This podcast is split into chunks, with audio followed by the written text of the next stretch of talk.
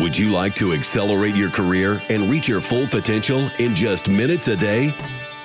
Welcome to the LeadX Show with New York Times best-selling author and Inc. 500 entrepreneur Kevin Kruse.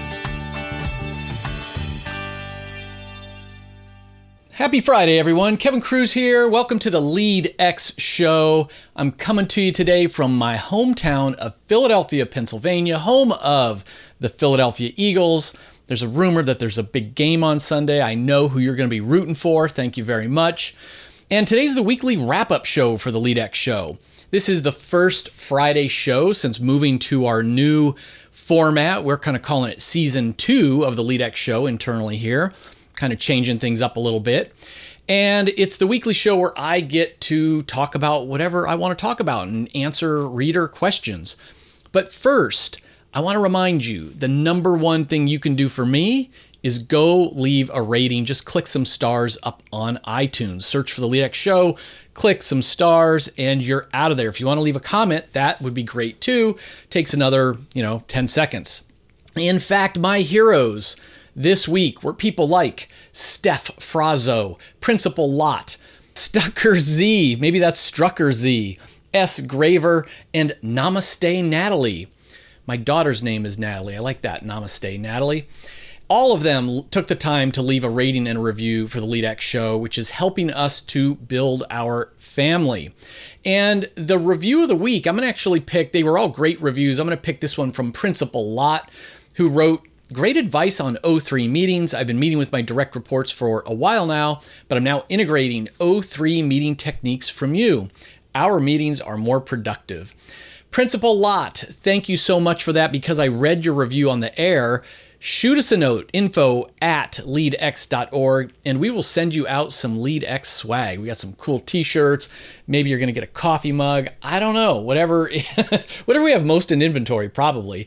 And everybody, even if I didn't read your review, if you've ever left a review for the LeadX show, let us know, info at leadx.org, and Jackie will send you an invite link to our private ambassador group on Facebook where we do special programs, send out books, prizes. You get to name, I've got a, a contest going where anybody can name my next book, which comes out in September. Uh, if I use your title, if that gets picked by the publisher, I will fly you to Philadelphia for our launch party. That is all through our ambassador program. So let's see. What have I got going on? Uh, last week, I did my first uh, speech of the year, actually, and it was a doozy. It was awesome.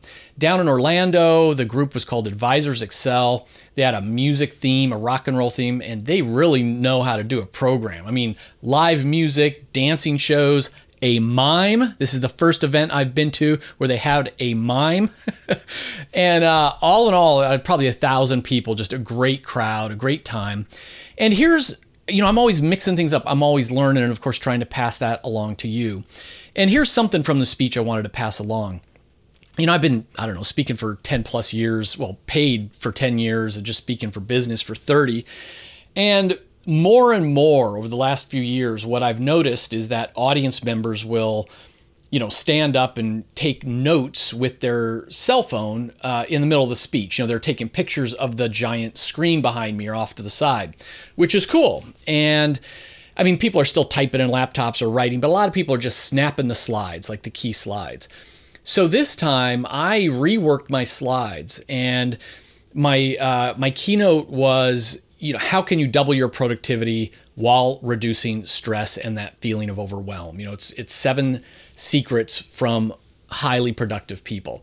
And so those seven secrets, when I pop those up on the slides, I now have them reformatted and they look like, you know, memes on on Instagram or Facebook or something. You know, they're square and they're kind of big word graphics. And I figured it's just going to make it easier in that format for people to take a picture with their phone. And if they look kind of good, maybe they'll, you know, uh, share them on their social media feeds, or at least it'll look good as they review them on their phone later. And I think that was a big hit. I saw a lot of people standing up and taking pictures when those slides would pop up. So it's something you might want to do in your own presentation, whether it's you know maybe you're leading a training event for your company maybe you've got to present the annual budget but think about taking some of the key messages or the takeaways and reformatting them graphically into a square that are very easy for people to take notes, you know, with their phones. Another thing going on, I kicked off the year by sending a reader survey out to the, you know, 50,000 plus people I have in my email newsletter. About 1,200 people took the time to respond. So this gives me insights into sort of who my audience is, who my newsletter audience is. Now, you're listening to me on this podcast. If you aren't already subscribed to my newsletter, like if it's a whole separate thing from LeadX, you can just go to kevinkruse.com, K E V I N K R U S E.com sign up there and you'll get a weekly e-blast from me. There's a little bit of overlap with LeadX, but you know, more personal stuff and more productivity stuff as uh, as well. Anyway, my followers, you know, 80% are interested in productivity content, 70% are interested in leadership content. 33% are interested in I wrote how to be a super cool author, speaker, entrepreneur, dude or dudette just like Kevin. So about 1 out of 3 want to know about that almost 70% are leading people, managers, which is good, good to know.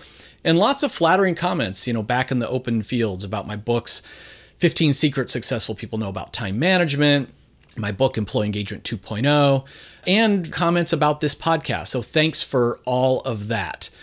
I had an interesting tidbit come in from another reader, Jason Reed. I've been deep diving uh, into personality at work, understanding uh, the personality models that are out there. Um, we're working on some training modules in this area. And I had no idea that, like, the MBTI, which is what, you know, in business everybody knows and talks about, like, true psychologists laugh at it. Like, it's literally been called an embarrassment. And Adam Grant has this article he wrote several years about, you know, it's just a takedown of, of how not validated and poorly designed the MBTI is. And then uh, this reader, Jason Reed, pointed out to me that the DISC profile, the the DISC uh, approach to personality assessment, was created by this guy. The theory was like from 1928. And the guy who invented that went on to invent Wonder Woman. and he spent like you know the, the late 30s and into the 40s his remaining years of his life writing wonder woman comics. So just a, and there's a movie about this guy. I am forgetting his uh, william marston. That's who it is william marston. You can google him or wikipedia him. Just kind of fascinating. Who knew that about disc and mbti the the gold standard for for personality theory is called the the five factor model ffm or the big five.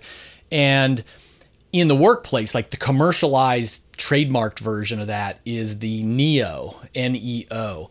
And uh, there's, because that is, you know, copyrighted, there's almost you know equally validated model that's the IPIP IPIP which you can google and there's you know, that's open like anybody can use it sort of open source and there is massive amounts of research and validity and predictive studies and you know anybody who's like a professional at doing personality work they're not using MBT, MBTI or they're not using DISC. They're using the five factor model. So anyway, this is all brand new to me. I, you know, been in the business doing leadership training and stuff for a long time and just discovered all this myself in the last year. Hey, before I take a reader question, I do want to do another call to action for you, which is check out leadx.org because every day we're putting up a new free training program. It's either a training program led by me, a training program led by another professional. It is a webinar jam packed with information from one of our guests that we've had on, you know, one of our gurus. Imagine if you could go also to a place where you could get 100 executive book summaries. Imagine if you could learn how to free up an extra hour of your day to read or to work out or to hang out with your family. Imagine if you could win a Best Place to Work award because you've learned from me how to trigger massive employee engagement. Imagine if you could ask an executive coach or me any question about your own leadership situation, like, I don't know, how to handle a toxic employee. And imagine if you could do all of these things for seven bucks. That is not a typo. Can you have, what do you call it? Um, I don't know, verbal faux pas? I don't know. It is not a typo. Because we're officially still in pre launch mode, the Lead X Academy gives you access to all of this stuff on demand for seven bucks. It's like mind blowing value compared to, you know, the lynda.coms, the Skillsofts, all that other stuff that's out there. And we're releasing more stuff every single month. So check out the LeadX Academy at leadx.org. So my friend, I wrote about him in um, another one of my books, Text Me, Snap Me, Ask Me Anything, Tim Pangburn, a great tattoo artist out of Philadelphia. In fact, he was he had a reality TV show at one point. He's like one of the top cover up tattoo guys on the planet. So if you've got bad ink in the past and you want to cover it up, you know, connect with Tim Pangburn, take a you know trip to Philadelphia, and he's your guy. I don't have a tattoo myself. I'm not into that world. Uh, in fact, if you know, Tim and I were having coffee in a Starbucks or somewhere. This is a while ago, and we probably made quite a couple because you know he looks like a tattoo artist. I look like me. You know, it's kind of like the odd odd couple. Anyway, Tim's got a speech coming up, and he was just saying, "Hey, give me some advice. Give me some quick tips." And when it comes to public speaking, like there's so much, and I've been learning for decades. You know, I've spent thousands of dollars on speaking coaches and gurus and experts and gone to programs and read 20 books on it. It's hard to boil it down. But off the top of my mind, you know, here's what I told Tim. First of all, it's common, a lot of people feel nervous, you know, public speaking. People say, I'd rather die than speak or some stupid stuff like that. Here's the deal like, it gets easier with experience. You know, it's kind of like behavior therapy. Um, but you do have the power to make that bad feeling disappear with this mantra. It's hard to feel nervous if your heart is on service. It's hard to feel nervous if your heart is on service. Or even more, you know, dramatic. You can't feel nervous if your heart is on service. And what this means to me, and this really changed my world. Like I said, so on Friday I was speaking to a thousand people. It felt no different than if I was speaking to 10 people partly because in the spotlights you can only see the front row. But the real reason is because, you know, if you are nervous, think about you're getting ready to go give your speech. What are you nervous about? Most people, it's like, what if I forget my lines? What if I mess up? What if I have too many ums and ahs? What if I embarrass myself? What if somebody asks me a question I don't know the answer? What if I fall down on stage? All of those what ifs that's your ego. So all of those things are about you. What if I? I will be embarrassed. I will hurt my reputation. I just don't want to make a fool out of myself. I don't want to, you know, it's all, those are all I, all ego questions. And we all have an ego, like that is natural. But, you know, that comes from our deep place of needing external validation for our own self worth.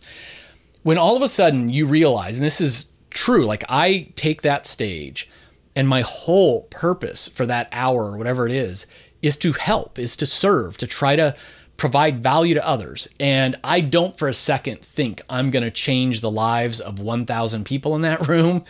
It ain't going to happen. But if I can help just one person in that audience of 10 or 100 or 1,000 or 10,000, then that hour then I I won. It was a success. It was fine. I take the stage and I'm just trying to help one person out there. And so when you think about it like that, you're putting your focus on other people, the audience. You know, it's all about them. It's not about you. You can't feel nervous if your heart is on service. So that's the big thing about like stage fright or whatever it is.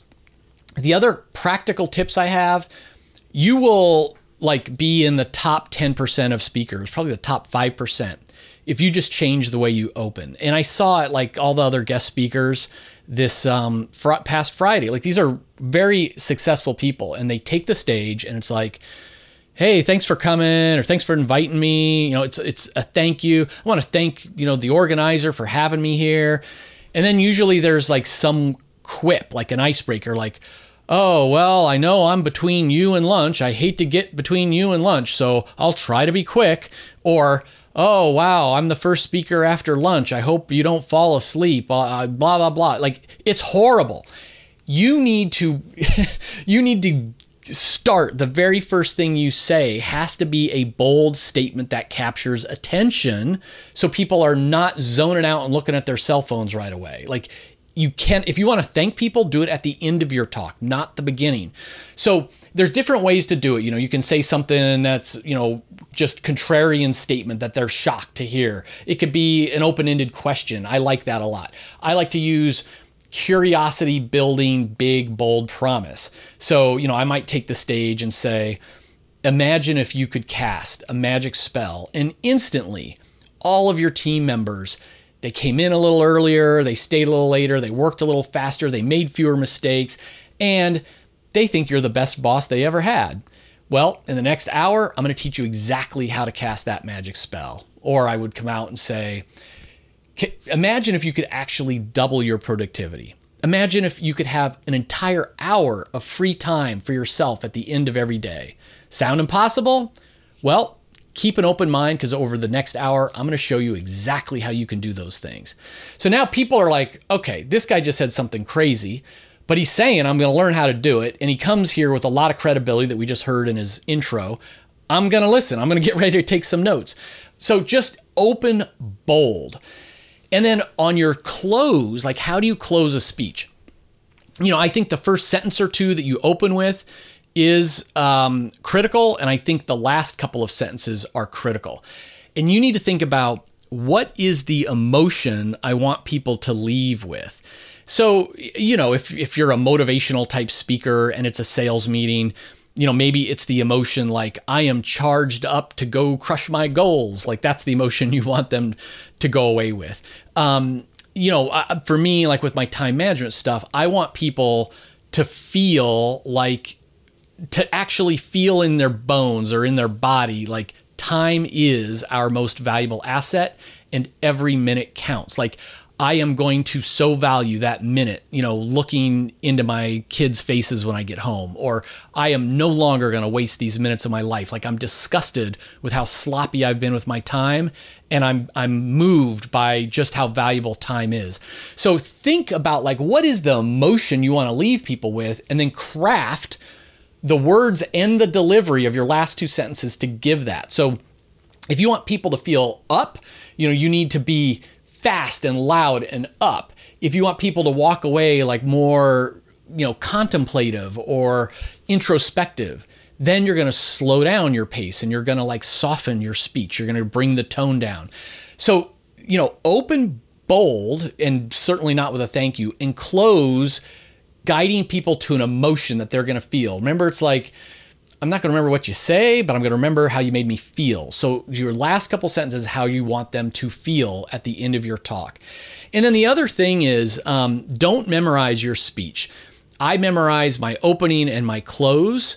Uh, and because I've done the same talk a hundred times, like I will be word for word on a lot of my stories and things. But in general, like I use my slides just to kind of trigger the key point gone are the days where people are impressed with those motivational speakers that have memorized their speech and they come onto the stage like they're on a Broadway, you know, the lead actor in a Broadway play, uh, delivering their lines and emoting every line just the right way. Like that's fake. These days, people say, like, okay, that's rehearsed, that's fake. You're going to say the same thing you know, whether we're here or not, you know, no matter what our problem is, no matter what we truly need today, you're going to just spit out the same damn thing. Don't do that. Like, just be yourself. And if yourself is ums and ahs and stutters or pausing or saying, I need a moment to gather my thoughts for the next segment, say it. Like people respect authenticity. Authenticity leads to trust. We're in a low trust environment these days authenticity brings trust. So don't memorize your speech, just be yourself. Boy, it's a good thing this is the rant show because I feel like I just went on for like 30 minutes about answering Tim's question. Sorry, Tim.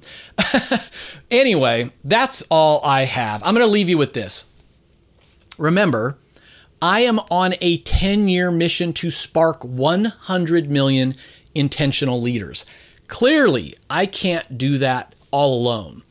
I need your help please tell your managers, tell your CEO, tell whoever about the LeadX Leadership Show, this podcast, the LeadX Academy, and the free training at leadx.org. Every single day, there's free resources. You don't need, people don't need to log in. If you have internet access, I want you to become a great leader. I want you to be better at work. If you've got a smartphone on the other side of the world from Philadelphia, PA, check in once a day and you're going to get world class training, no cost to you.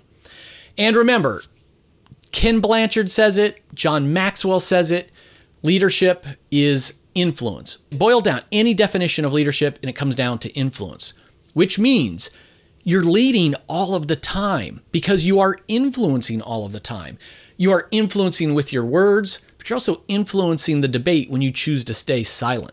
You know, you're influencing whether you want to or not. You lead at home, at work, you lead your family, you lead strangers around you who are watching and paying attention, and they are. Leadership is influence. Be mindful of your influence, be intentional with your influence. How are you going to lead today?